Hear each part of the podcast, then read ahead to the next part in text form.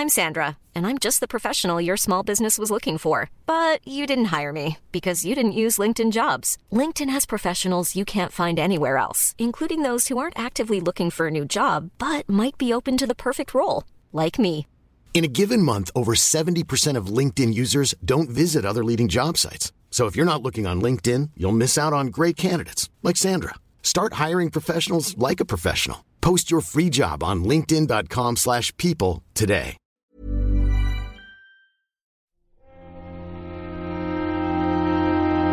Muy buenas a todos y bienvenidos al anexo. Unas breves reflexiones sobre la actualidad del videojuego. Soy Alejandro Pascual y en el programa de hoy vamos a hablar sobre las predicciones de 2019 hechas por algunos de los analistas de la industria.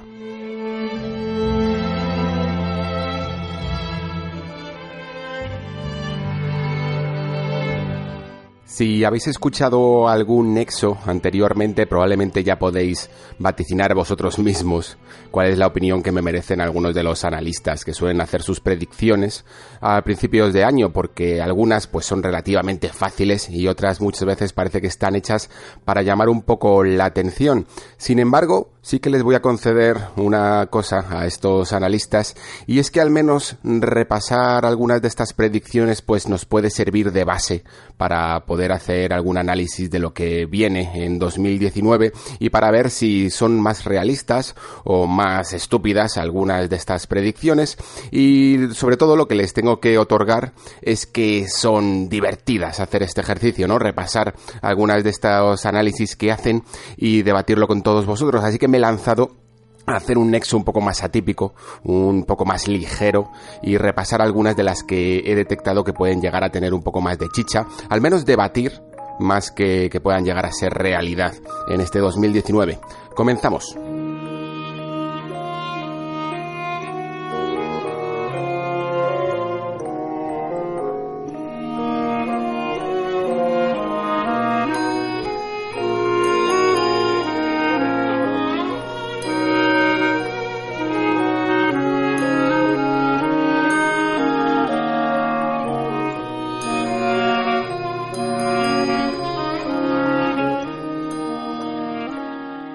En esta ocasión vamos a repasar algunas de las predicciones de dos analistas. El primero es mundialmente conocido entre la industria del videojuego, pero el segundo que es con el que voy a empezar, de hecho, no le tenía tan, tan localizado. Se llama Doctor Serkan Toto de Cantan Games. Y aunque más o menos ya se va nombrando últimamente eh, por las noticias de videojuegos, pero la verdad es que yo no lo tenía muy repasado. Al principio del artículo, en este artículo que me estoy basando de Game Industry, eh, te cuenta un poco las cosas que ha predicho durante 2018 y tampoco me parecen muy muy difíciles de, de predecir las que las que pone, pero luego sí que para 2019, por ejemplo, se lanza un poco más a la piscina. Vamos a ver algunas de ellas. La primera que dice este doctor, Ser Cantoto, es que vamos a ver una nueva, un nuevo modelo o dos nuevos modelos de Nintendo Switch, eh, Nintendo Switch Pro y Nintendo Switch Lite, evidentemente, o Lite. Eh, evidentemente no creo que estos sean a lo mejor los, los nombres, pero es una manera de, de definirlas, ¿no? De categorizar un poco lo que haría cada una, lo que haría Nintendo Switch Pro sería básicamente pues una versión eh, un poco más mejorada, no sé si simplemente técnicamente o estéticamente del concepto de Nintendo Switch que tenemos ahora. Y la Lite eh, sí que sería algo más parecida a esa versión de, 2 de Nintendo 2DS, ¿no? que salió que reducía un poco incluso las características de la Nintendo 3DS original, pues el Nintendo 3DS original eh, básicamente conseguía ese efecto 3D con el que daba nombre a la consola pues igual que Nintendo Switch tiene ese efecto de cambiar entre portátil y sobremesa, pues esta Lite solo podría manejarse en portátil y tendría los Joy-Cons unidos directamente a, la consola. La verdad es que si nos atenemos un poco a las propias fechas que siempre ha tenido eh, Nintendo con sus consolas, sobre todo con las consolas portátiles, que es donde ha sacado modelos nuevos, porque en modelos de sobremesa pues, prácticamente no ha sacado nunca ningún tipo de remodelado, más allá de algunos colores y cosas así, pero en Nintendo Switch sí que se va a dar por esa hibridación de portátil a poder tener variaciones. Y teniendo en cuenta ese camino que siempre ha tenido portátil, pues lo cierto es que ya van incluso tarde. Eh, si tenemos, por ejemplo, en cuenta Nintendo 3DS que salió pues allá por 2011, en 2012 ya teníamos un modelo de 3DS XL. En 2013 tuvimos ese modelo de 2DS y en 2014-2015 fue cuando llegaron entre Japón y, Occidente eh, Nintendo, ni un Nintendo 3DS y un Nintendo 3DS XL, con lo cual Nintendo básicamente cada año iba haciendo un remodelado de sus propias consolas, con lo cual a Switch eh, sí que puedo llegar a ver que este 2019 sea el lanzamiento de al menos una de ellas. No creo que a lo mejor sea de las dos. Y probablemente si me tuviera que decantar entre la que llaman Pro o la que llaman Lite, pues probablemente me decantaría por la Pro, porque creo que es mucho más sencillo a lo mejor comenzar con un modelo un poco más caro, ahora que, el precio de la consola todavía no ha variado. Que, directamente hacer una rebaja sustanciosa y luego intentar eh, ofrecerte un modelo más caro. Eh, si te pones ahora a hacer una remodelación de Switch que casi deje obsoleta a la Nintendo Switch original con, con, lo que hemos siempre dicho sobre lo que podría ser una, un modelo mejorado de Switch. Eh, pues quitarle los marcos, mejorar un poco la batería y luego cuatro cosas que quieran hacer porque muchos de los cambios que le vamos a pedir probablemente no sucedan. Pues lo veo muy, muy normal que, que hubiera una Nintendo Switch Pro o como se llame para 2019 y luego probablemente pues esta Lite o esta Lite eh, se podría ir a 2020 fácilmente cuando ya llegara con una con una rebaja sustanciosa que también vendría por el aprovechamiento por el mejor aprovechamiento de los materiales no por el abaratamiento de los materiales. Muy bien vamos a seguir. Eh, seguimos con Switch también por este analista que dice que vamos a tener más software third party para Switch y concretamente parece que se refiere, pues evidentemente no a catálogo independiente como hemos, tenido, hasta ahora, sino que a partir de primavera veríamos al menos un nuevo juego de mega franquicias de Electronic Arts, Activision o Take Two eh, que se lanzarían en Switch. Y claro, es un poco fácil dejar esta predicción de una manera tan genérica como decir mega franquicias de, de estas compañías y quedarse tan anchos, ¿no? Porque puede ser relativamente fácil decir que Electronic Arts saque otro FIFA en Switch y con eso ya tienes cumplida un tercio de la predicción. Que Activision te saque, pues yo qué sé, igual que ha sacado el remake de Crash Bandicoot en Nintendo Switch, que te consiga hacer una versión de ese Spyro o que te haga el propio de Crash Team Racing con lo cual ya tendrías dos tercios. Y luego Take Two te saca un nuevo NBA 2K y ya has completado toda la profecía, con lo cual no era nada difícil. Quizá como máximo, si Take Two, pues a lo mejor te puede sorprender con un port de GTA V, por ejemplo, que, que, si, es que si se podía mover en 360 y en PlayStation 3 podría hacerlo perfectamente en Switch, pues ya lo tienes, con lo cual es una predicción relativamente sencilla, pero que dista mucho de lo que puede llegar a parecer el propio titular que parece que se habla de ese movimiento que siempre se especula sobre los lanzamientos third party, sobre grandes lanzamientos third parties y abundantes en Nintendo Switch, pues como pudo llegar a ver eh, hace otras generaciones. Y eso sí que yo creo que no va a suceder, creo que Nintendo Switch va a seguir por su camino, apoyado por los indies, y que de alguna, en algún momento, eh, alguna gran third party se pueda atrever a hacer alguno de estas franquicias y lanzar una versión para Nintendo Switch, pues puede suceder, pero en ningún momento va a ser un notición, por decirlo así. Va a ser un movimiento bastante prudente.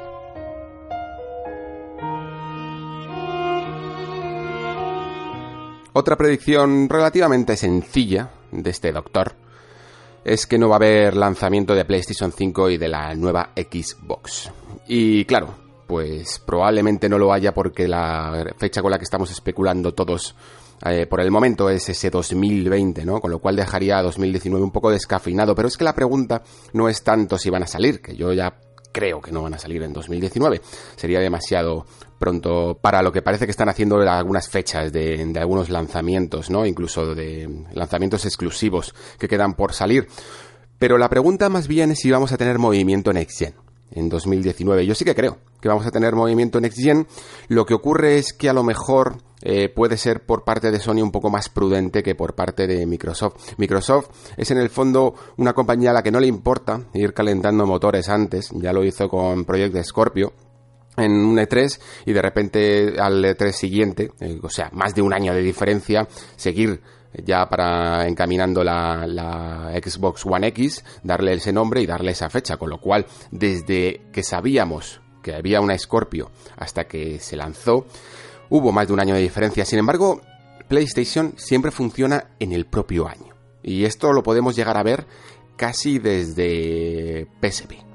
En PlayStation 3 ya sabéis todo lo que ocurrió, lo de la generación no empieza hasta que hasta que lo digamos nosotros y toda esa corriente eh, de, mercado que tenía Sony en su momento de, de avanzar demasiado las cosas le hizo mucho daño y aprendió fácil, ¿eh? aprendió rápido y aprendió fácil, que, era mucho más sencillo anunciar un producto y, comercializarlo el mismo año. Eso ocurrió con PSP, eso ocurrió con PS Vita, eso ocurrió, ocurrió con PlayStation 4 y yo creo que va a ocurrir en PlayStation 5. Es decir, a principios de 2020 eh, empezaré a calentar motores con, con la nueva generación y a finales de 2020 tendremos PlayStation 5 y mientras pues le dará bombo como es lógico, a todas las exclusivas que le quedan por, salir.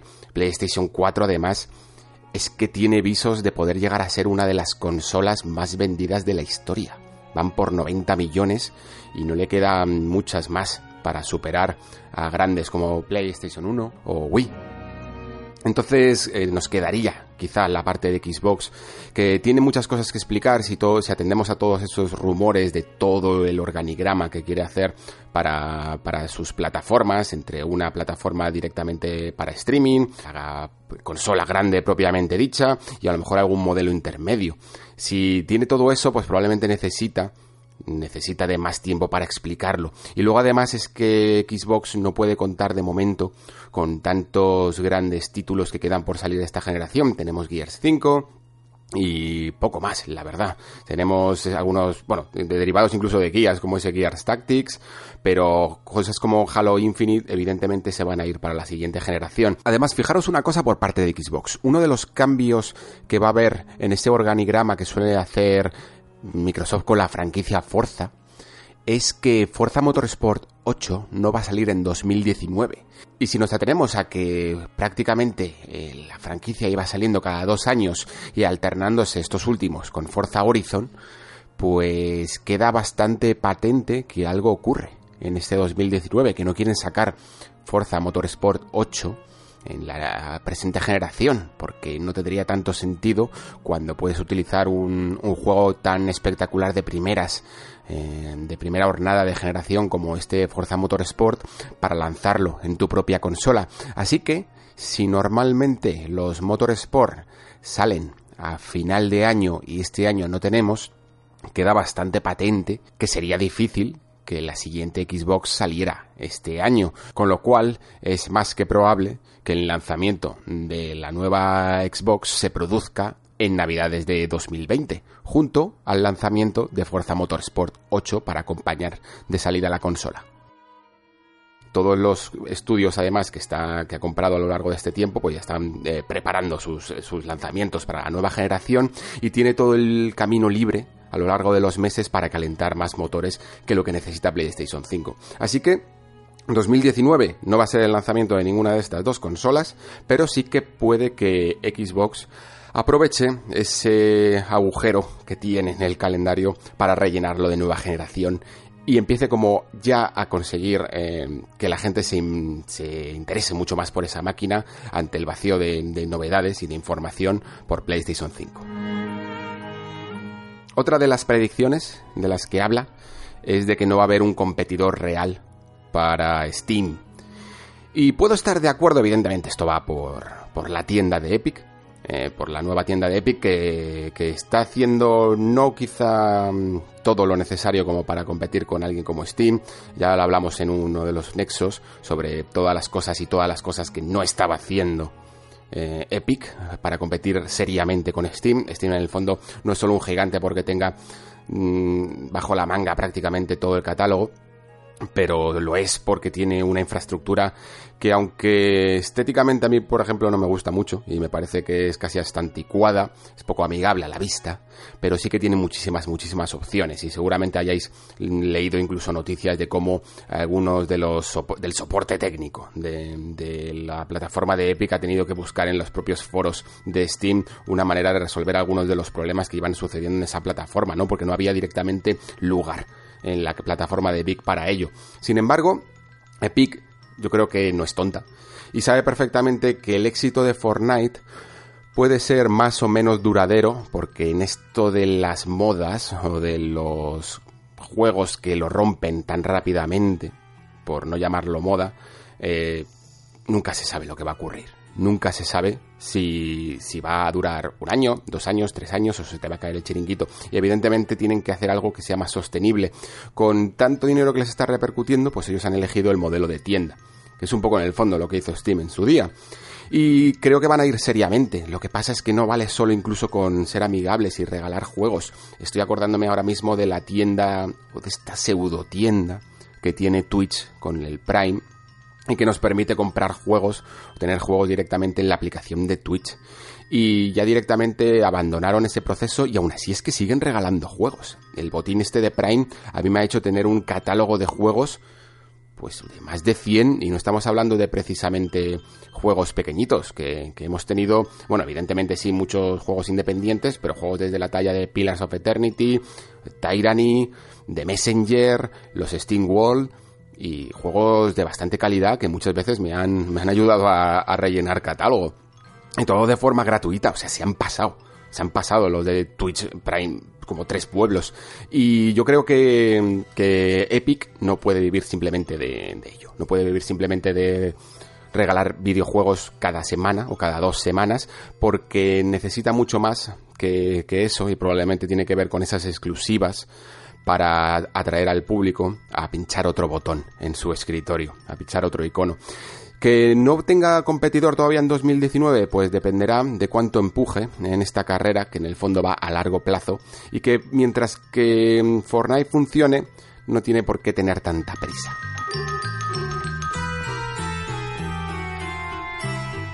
Muy bien, pues vamos ahora con nuestro amigo Michael Pachter, que ya sabéis quién es precisamente porque es de estos pitonisos el más famoso, ¿no? Y la verdad es que el amigo Pachter pues no siempre ha sido el ese bufón casi que se le conoce en la industria de los videojuegos, ese pitoniso que dice cualquier tontería. Eh, hubo un momento incluso en la época en la que Game Trailers todavía seguía vivo y tenía un programa que creo que se llamaba Patch Attack, en el que el amigo Pacter decía algunas cosas pues con un poco de cabeza, eh, habiéndolas meditado anteriormente. Sin embargo, en las predicciones de este año, pues hay algunas que, yo no entiendo muy bien cómo se le ha podido llegar a ocurrir.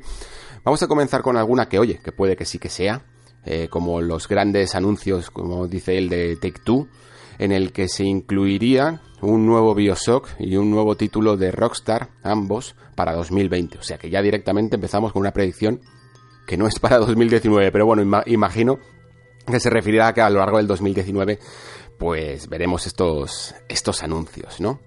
Em, el juego de Bioshock siempre se ha ido rumoreando que podría estar por ahí circulando, que podría estar en desarrollo eh, durante muchos años mm, ya.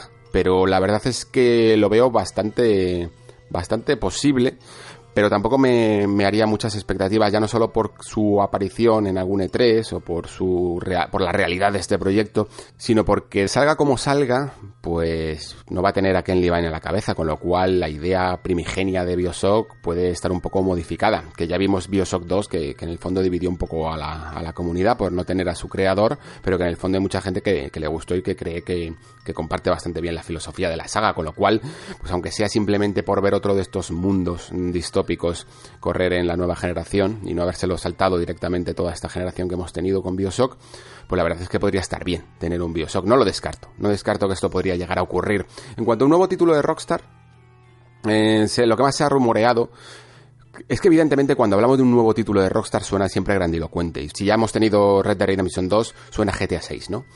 Y no lo creo. Em, si acaso viéramos un nuevo título de Rockstar, probablemente sería ese Bully 2, que también ha sido bastante rumoreado y que lo veo relativamente posible, principalmente porque estuve repasando hace poco el primer Bully y se ha quedado completamente anticuado. Creo que es una idea mm, buenísima para un juego bastante atrevida porque no es lo mismo hacer un bully en esa época en la que salió y mira que tuvo polémica que hacerlo ahora en plena corrección política, pero creo que un bully 2 podría tocar eh, esta nueva Rockstar, sobre todo mucho más valiente, eh, mucho más atrevida a la hora de, de, soltar sus discursos que simplemente la sátira, como hablamos en Red Dead Redemption 2. Y podría ser, podría ser perfectamente que, que lo anunciaran a lo largo de 2019 y que hiciera ese puente hacia GTA 6, que ya directamente sí que creo que saldría en la siguiente generación, pues que estrechara un poco ese puente entre Red Dead Redemption 2 y GTA 6. Si esto ocurre además, y GTA 6, que lógicamente parece que se va a la siguiente generación, pues habremos tenido una generación sin GTA.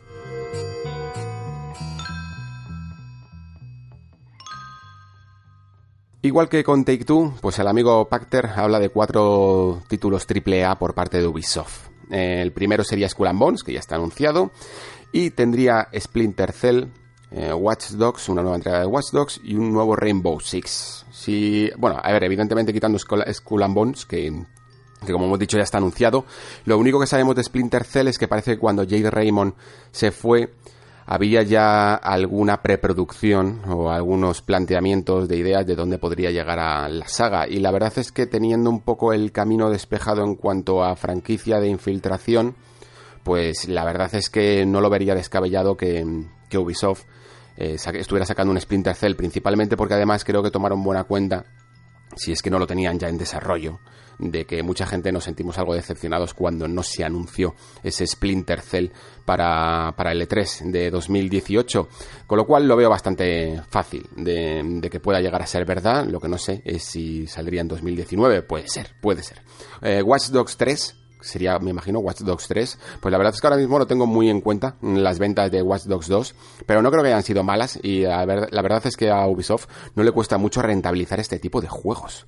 No sé si porque recicla bastante en ellos o porque les basta pocas ventas y lo tienen bastante automatizado el desarrollo. Pero tampoco lo veo descabellado que tengamos un Watch Dogs 3. Lo que pasa es que este título creo que aunque pudo llegar incluso a gustar en su segunda parte después de la decepción que supuso el primero, no sé hasta qué punto sería capaz de despertar tanto el interés a finales de generación con todo lo que se nos viene encima.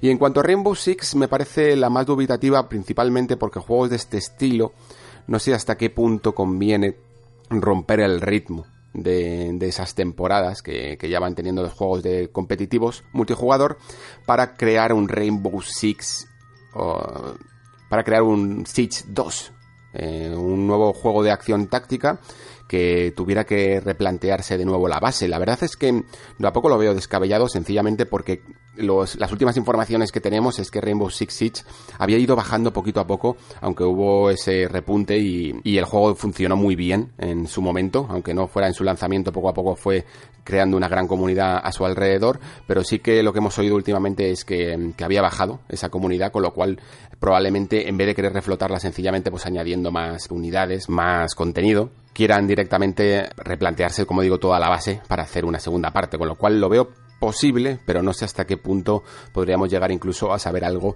en 2019. Para Activision, Michael Bacter dice que Overwatch sería free to play y el modo blackout de Call of Duty también lo sería.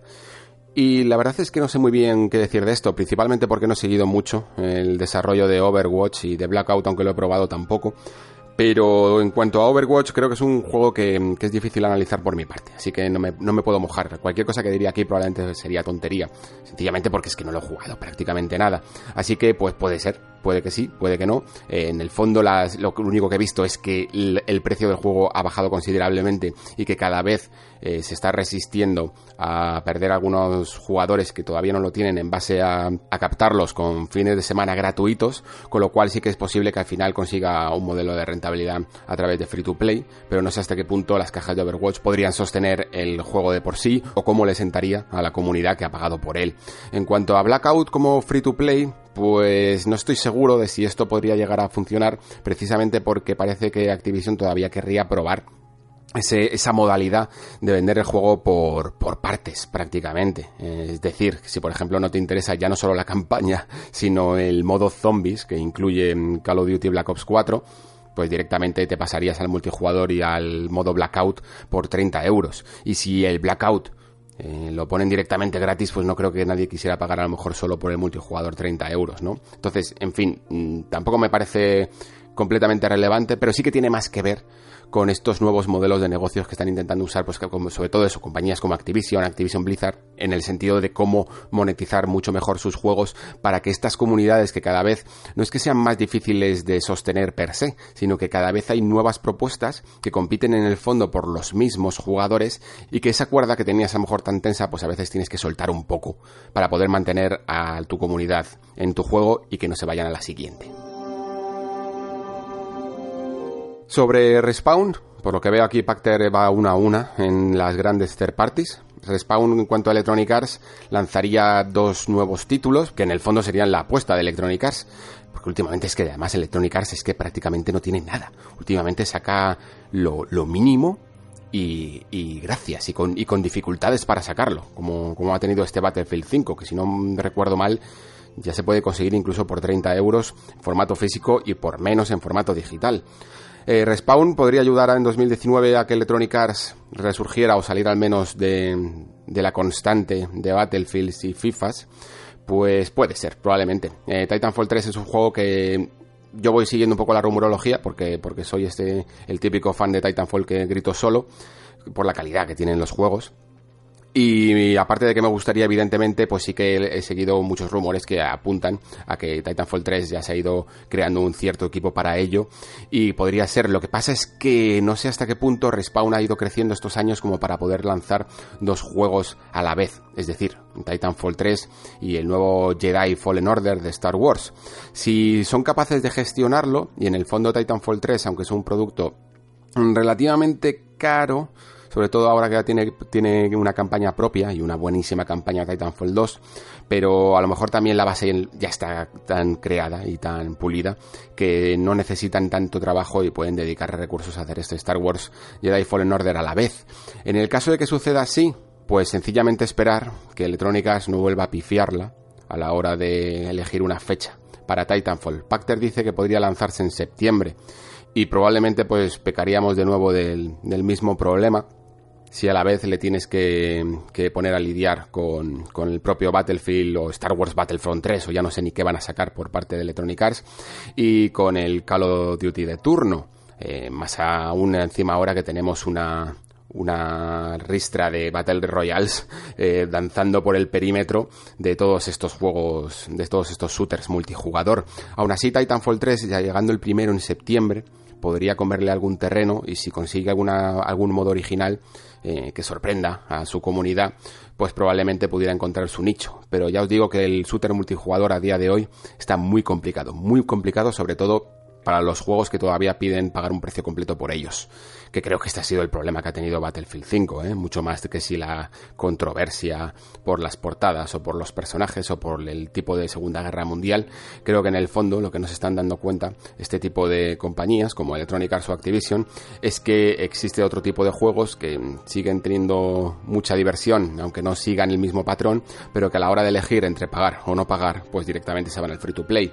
En cuanto a este Star Wars Jedi Fallen Order, si pudiera sustituir a Battlefront para darle un respiro y no salir Battlefront 3, que sería el movimiento lógico, pero que, evidentemente puede que se vea sustituido para no sacar dos juegos de Star Wars, pues veremos un poco, como no sabemos muy bien exactamente a qué apunta, pues tampoco sabemos todavía qué, puede especular, pero si lo vimos en el E3 de 2018 por parte de Vincent Pella sentado en una butaca y diciendo que el juego existe y se llama así, pues ya esperamos que para 2019 al menos Tronic Arts no haga el ridículo en este anuncio, poniendo a Vincent Pella en una silla, como es de esperar, ¿no?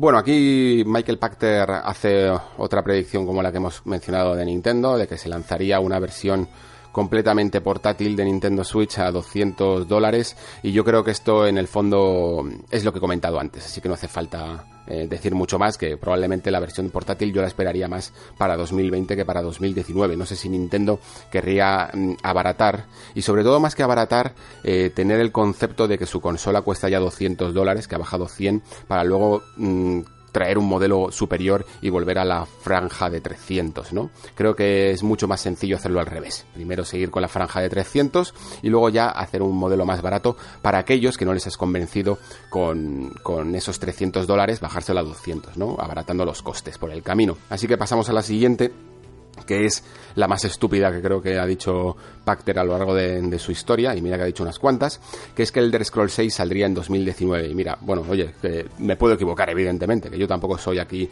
ni pitoniso, ni analista, ni absolutamente nada. Pero el Elder Scroll 6, después, decir que es de 2019, ya os digo, aunque luego tengas la suerte de que sea cierto, es sencillamente eh, asumir esta frase de que no has leído ninguna de las declaraciones de Todd Howard a lo largo de los últimos años. Principalmente porque se ha hinchado a repetir el señor Howard que Elder Scrolls todavía no teníamos la tecnología mm, dispuesta para, poder hacer lo que tienen en mente. Que tienen muchas cosas que arreglar. Que Starfield probablemente vaya primero. Que allá hay rumores sobre el desarrollo de, de Starfield y que incluso va mal. Que se les está retrasando y que después ya iría Elder Scrolls 6 con el cambio. Eh, decir que simplemente porque el fiasco de Fallout 76 puede precipitar un desarrollo acelerado de Elder Scrolls 6, principalmente es no entender la filosofía de Bethesda. Porque aunque Bethesda pueda llegar alguna vez a, haber acelerado sus, desarrollos, Elder Scrolls 6, la franquicia Elder Scrolls en el fondo es la principal y es una que no consiente en ningún momento que se acelere, que tiene que salir la más perfecta posible, aunque evidentemente luego sale con mil bugs como, como todos sabemos, pero tiene que ser un poco esa piedra angular. Y por un fiasco y por un tema que simplemente tú estés viendo de financiero y de tener contento a tus inversores privados, te aseguro que no va a acelerarse el desarrollo del Elder Scroll 6 para que salga este año en el que ya estamos. Es que me parece absolutamente de locos y un despropósito total.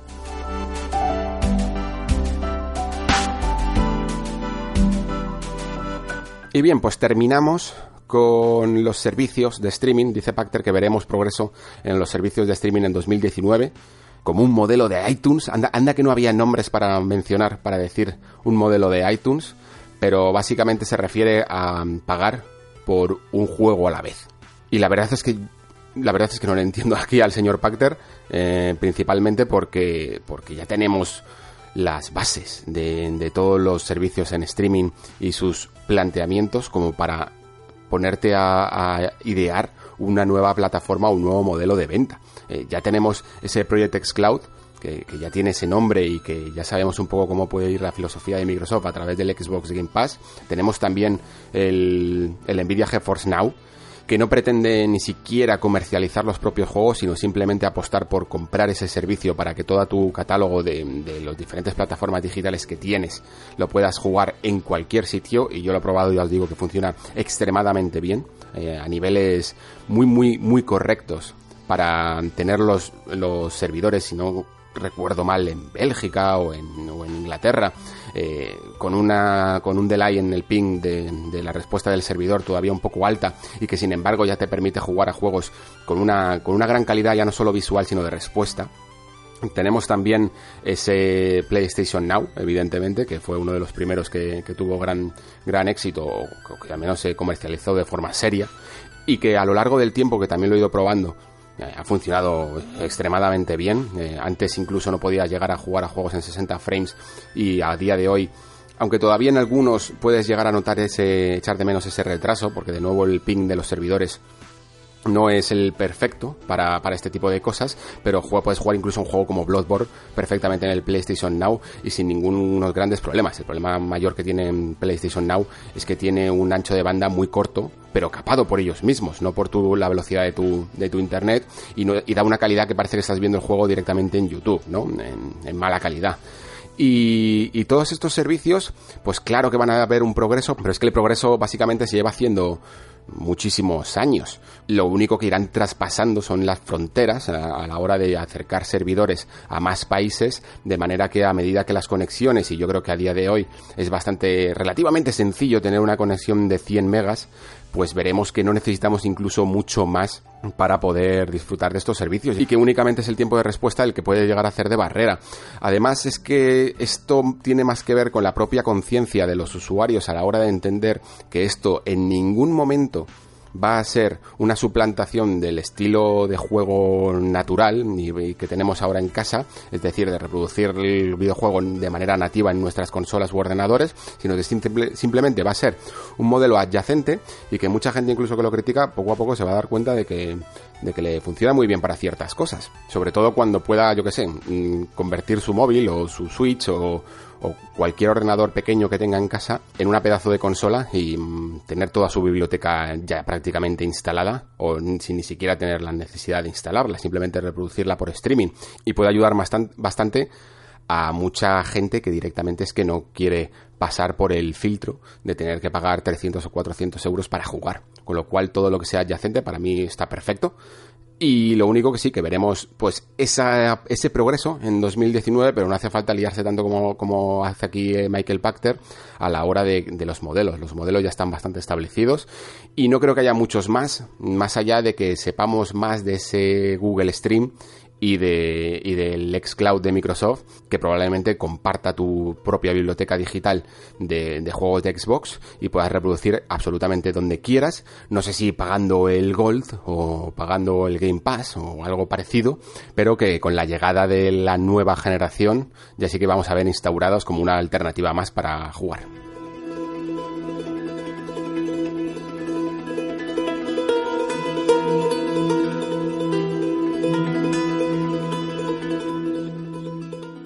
Y bien, pues hasta aquí las predicciones de estos dos analistas que, como digo, pues algunas veces pueden estar más acertadas, realmente son bastante sencillas en algunos de sus conceptos, pero que en el fondo creo que sí que es divertido repasarlas y nos hace un poco reflexionar a nosotros mismos sobre qué podemos esperar o qué nos gustaría más que nada que sucediera con, con todo lo que hemos mencionado hasta ahora.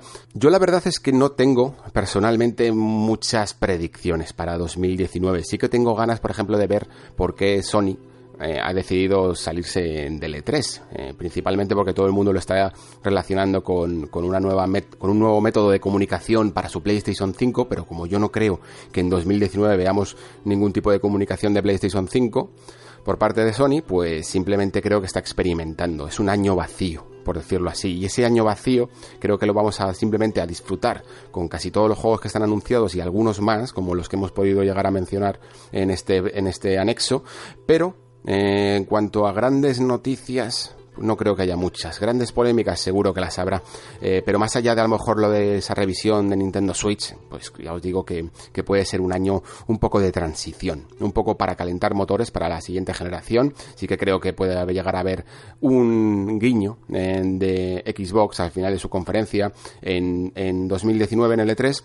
Además, sencillamente porque como Sony ni siquiera está y, Nintendo pues no entra en competencia directa a lo mejor eh, desde su enfoque para la siguiente generación puede tener un poco la fórmula fácil para, para ganarse el E3 en cuanto a hardware con, con un pequeño anuncio de lo que podría llegar a estar por llegar.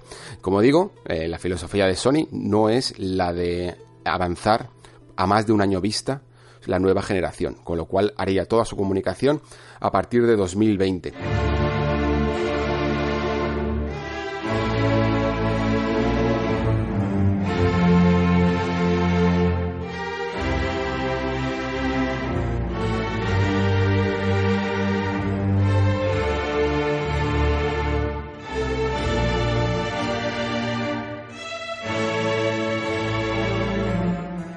Y con esto terminamos el anexo de hoy. Eh, he recibido bastantes comentarios por parte de vosotros en el capítulo de narrativa, cuál es el lenguaje del videojuego, de muchos tipos diferentes. Me dice Chicharreto, muy buenas y en cuanto al tipo de narrativa prefiero una que esté en segundo plano, que me exija investigar por mi cuenta si me interesa.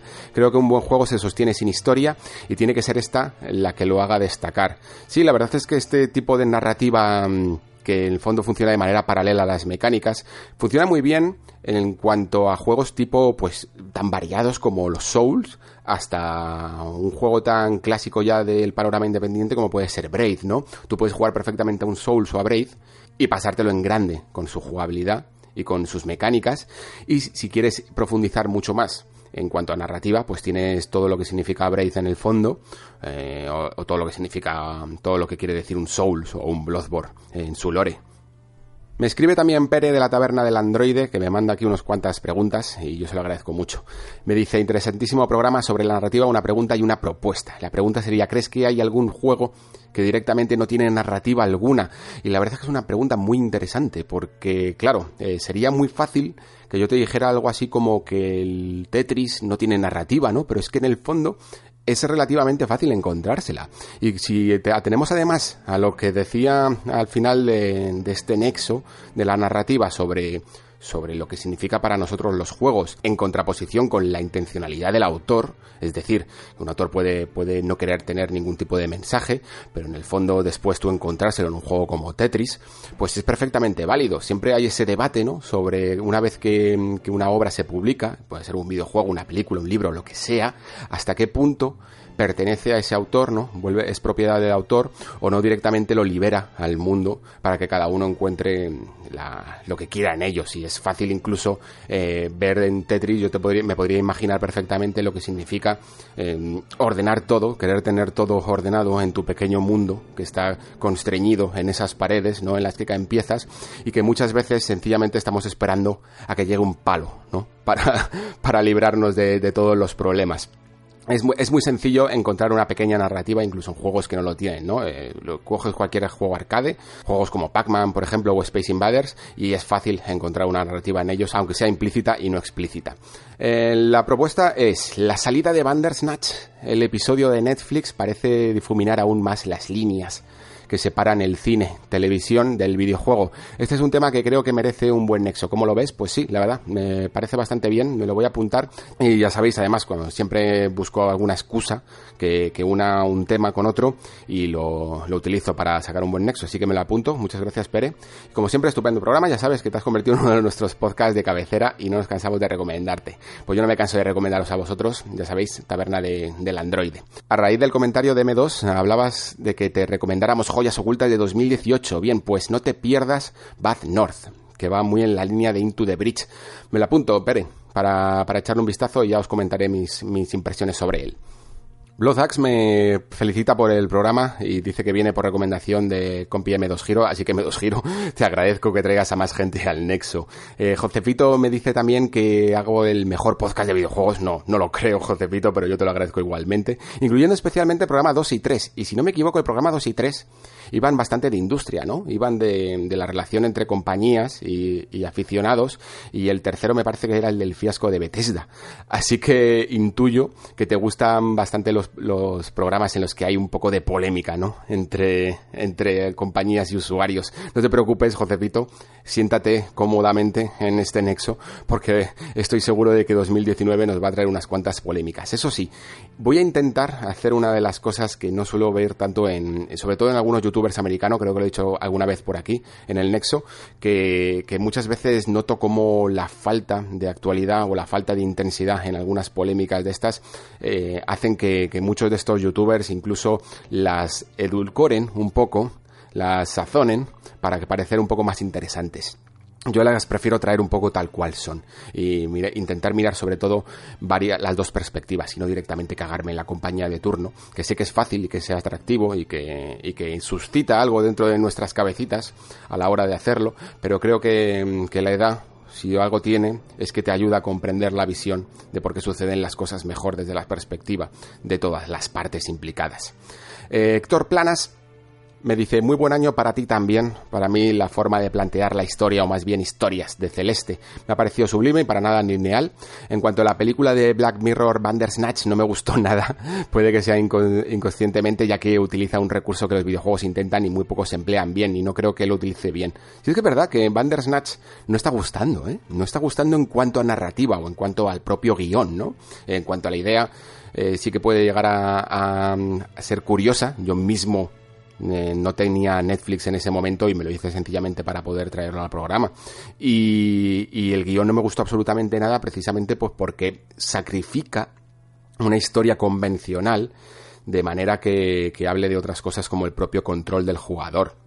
Eh, esto, como dije, ya lo hacía mejor de Stanley Parable en videojuegos y creo que cualquier persona que, que haya jugado a, a The Stanley Parable podrá ver perfectamente que el juego en el fondo tampoco va de nada, también sacrifica esa narrativa de planteamiento nudo-desenlace para, para comentar todos sus finales y para poder hacer ciertas reflexiones sobre la vida de Stanley y la manera en la que lo utilizamos, pero creo que incluso los finales, dentro de incluso la propia comedia que mete en el videojuego, funcionan mejor y casan mejor con la perspectiva del jugador que está controlando a Stanley eh, que las propias decisiones a lo Heavy Rain que no van a ninguna parte, ¿no? Que simplemente son de, de, funcionan de una manera experimental. Además, no me ha gustado cómo ha quedado ni la historia, sí, lo que he comentado. En respuesta a tu pregunta, no tengo un estilo de narración específico, al igual que tampoco un género. Este año he disfrutado de un montón de videojuegos con narrativa lineal como Red Dead, con sus problemas, limitaciones y relleno, y God of War. He disfrutado de Celeste y Horizon Zero Dawn, el año pasado me lo eclipsó Zelda. También he descubierto Bloodborne, ha sido mi primer platino, muy buen platino además, y los Souls, ya que solo hace un par de años que tengo la PS4. En mi casa solo podía tener una consola y siempre era Nintendo. Y por terminar me lo he pasado genial con juegos con historias que no son muy relevantes como Spider-Man o Assassin's Creed Odyssey. La verdad es que eh, si es verdad que Assassin's Creed Odyssey, bueno, eh, imagino que Spider-Man también, pero como digo todavía no lo he terminado. Pero Assassin's Creed Odyssey es un juego muy cumplidor. No sabría, a falta de una palabra mejor, es como que satisface mucho al jugador. Hace como todo relativamente bien, sin brillar en absolutamente ningún aspecto, pero casi me recuerda a, yo que sé, a esas etapas de rally, ¿no? Que te puedes quedar perfectamente segundo en todas, no ganar nada, nunca, y sin embargo ganar el campeonato. Porque, porque al final mm, tiene duración, eh, se, se ve bonito, tiene una historia atractiva, tiene una ambientación interesante, tiene momentos que funcionan muy bien y, y la jugabilidad en el fondo está bastante pulida, incluso un pelín más arcade que, que, otros Assassin's Creed. Le han quitado peso a las animaciones para que sea un poco más agradable incluso de controlar. Y de esta manera, pues al final todos hemos quedado relativamente contentos con este Odyssey, es algo bien curioso.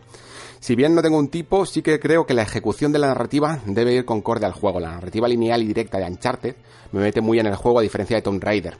O una historia demasiado arquetípica y previsible hizo que Nino Kuni 2 me pareciera aburrido, entre algún que otro problema que tiene. Me encantan tus programas, muchas gracias por tu trabajo, gracias a ti Héctor por pasarte por el nexo. Y en cuanto a lo que dices de Uncharted, de hecho, estuve viendo para el programa este de, que, estamos comentando de narrativa, y del lenguaje del videojuego, hay una charla en la GDC de...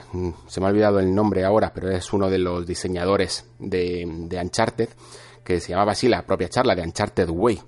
La forma en que eh, capturan la atención del jugador para, para sus juegos. Y fíjate que yo me quejaba un poco de que juegos como Uncharted pues tenían una estructura muy lineal en cuanto a secuencia cinemática, momento de jugabilidad, secuencia cinemática y así repetir hasta el final de la obra y sin embargo, si atrae es porque esta teoría que comenta el desarrollador es muy interesante. Dice que, que, no existe la inmersión en los videojuegos, que no te puedes sumergir del todo, que no se trata de hacer una especie de Alicia a través del espejo, ¿no? Y llevarte a otro mundo, aunque muchas veces nos dé esa sensación, sino que el truco está en cautivar la atención en todo momento. Y en esa atención, en esa forma de, de cautivar la atención en cada segundo de la obra, Naughty Dog es una maestra. A diferencia, de hecho, de Rockstar. Si una de las razones por las que traje a Rockstar en este programa era precisamente porque la gente la acusaba de falta de ritmo. Y lo tiene. Y eh, te puede gustar muchísimo la obra. Y, aún así sabes que tienes que hacer más esfuerzo tú porque el juego no lo está haciendo por ti. Sin embargo, Uncharted parece que va solo. Eh, es fácil mm, que todo cautive tu atención. Os recomiendo, de hecho, esa charla porque hace una, un análisis sobre cómo la eh, contrapone la, si no me equivoco, la belleza, la historia y la jugabilidad y la superpone en dos categorías. Una que cautiva la atención a corto plazo, pero que rápidamente te olvidas de ella, y otra que, que cautiva poco la atención al principio, pero que es la que te engancha. Y dice que se empieza con la belleza y que luego la belleza rápidamente te, te acostumbras a ella. Después la historia no engancha del principio del todo, pero tampoco te suelta Y luego la jugabilidad, que es lo que, lo que al principio te puede costar un poco más, porque tienes que aprender todas las mecánicas, pero luego es lo que te atrapa del todo. Y la verdad es que esa manera de ver eh, la teoría del videojuego y el diseño de, de, un videojuego en esos tres pilares, creo que es el secreto de Naughty Dog. Termino con Manuel Magán Corral que me dice, estupendo programa una vez más, Alex, yo disfruto con todos los tipos de narrativa, pero sobre todo disfruto con las sorpresas. Es lo bonito de los videojuegos y lo que nunca se debería perder. Un día estar jugando a un, tipo de juego y al día siguiente otro completamente diferente. Por eso nunca me canso de jugar, disfruto con esa variedad que mencionas. Hay géneros y estilos que me gustan más que otros, pero intento probar lo mejor que cada uno. Eso sí, mi cartera no está tan contenta, pero no le queda otra que aceptarme. La verdad es que creo que es la mejor manera, Manuel, de aproximarse a los videojuegos, con la mente abierta, siempre. Porque el que va con prejuicios y el que va con la mente cerrada y opina antes de jugar o antes incluso de que cautive su atención y no deja la mente abierta a nuevas experiencias, al final se pierde muchas cosas que por el hecho de haberlas prejuzgado anteriormente luego no acepta que le pueden gustar. Y esto sucede en todos los aspectos de la vida. Muy bien chicos, pues muchísimas gracias por estos comentarios que la verdad es que he disfrutado leyéndolos y y contestándolos porque he tenido bastantes en este programa de narrativa. No sé si es que os ha gustado especialmente. Eh, tenía también la idea incluso con, con, este tipo de temas de alguna vez traer algún invitado al programa. Eh, hay algunas cosas que me gustaría a mí mismo debatir con otra persona para tener una segunda opinión y, poder desarrollar algunos argumentos que a lo mejor por mí solo pues no puedo, ¿no? Porque no me puedo contestar a mí mismo, que a veces lo intento.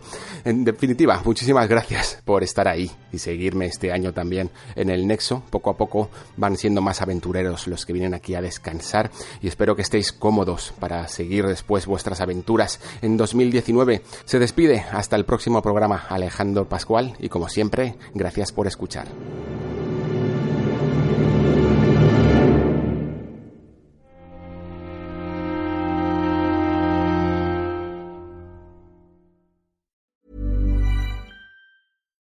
Hi, I'm Daniel, founder of Pretty Litter. Cats and cat owners deserve better than any old fashioned litter. That's why I teamed up with scientists and veterinarians to create Pretty Litter. Its innovative crystal formula has superior odor control and weighs up to 80% less than clay litter.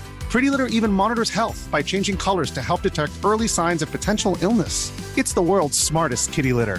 Go to prettylitter.com and use code ACAST for 20% off your first order and a free cat toy. Terms and conditions apply. See site for details.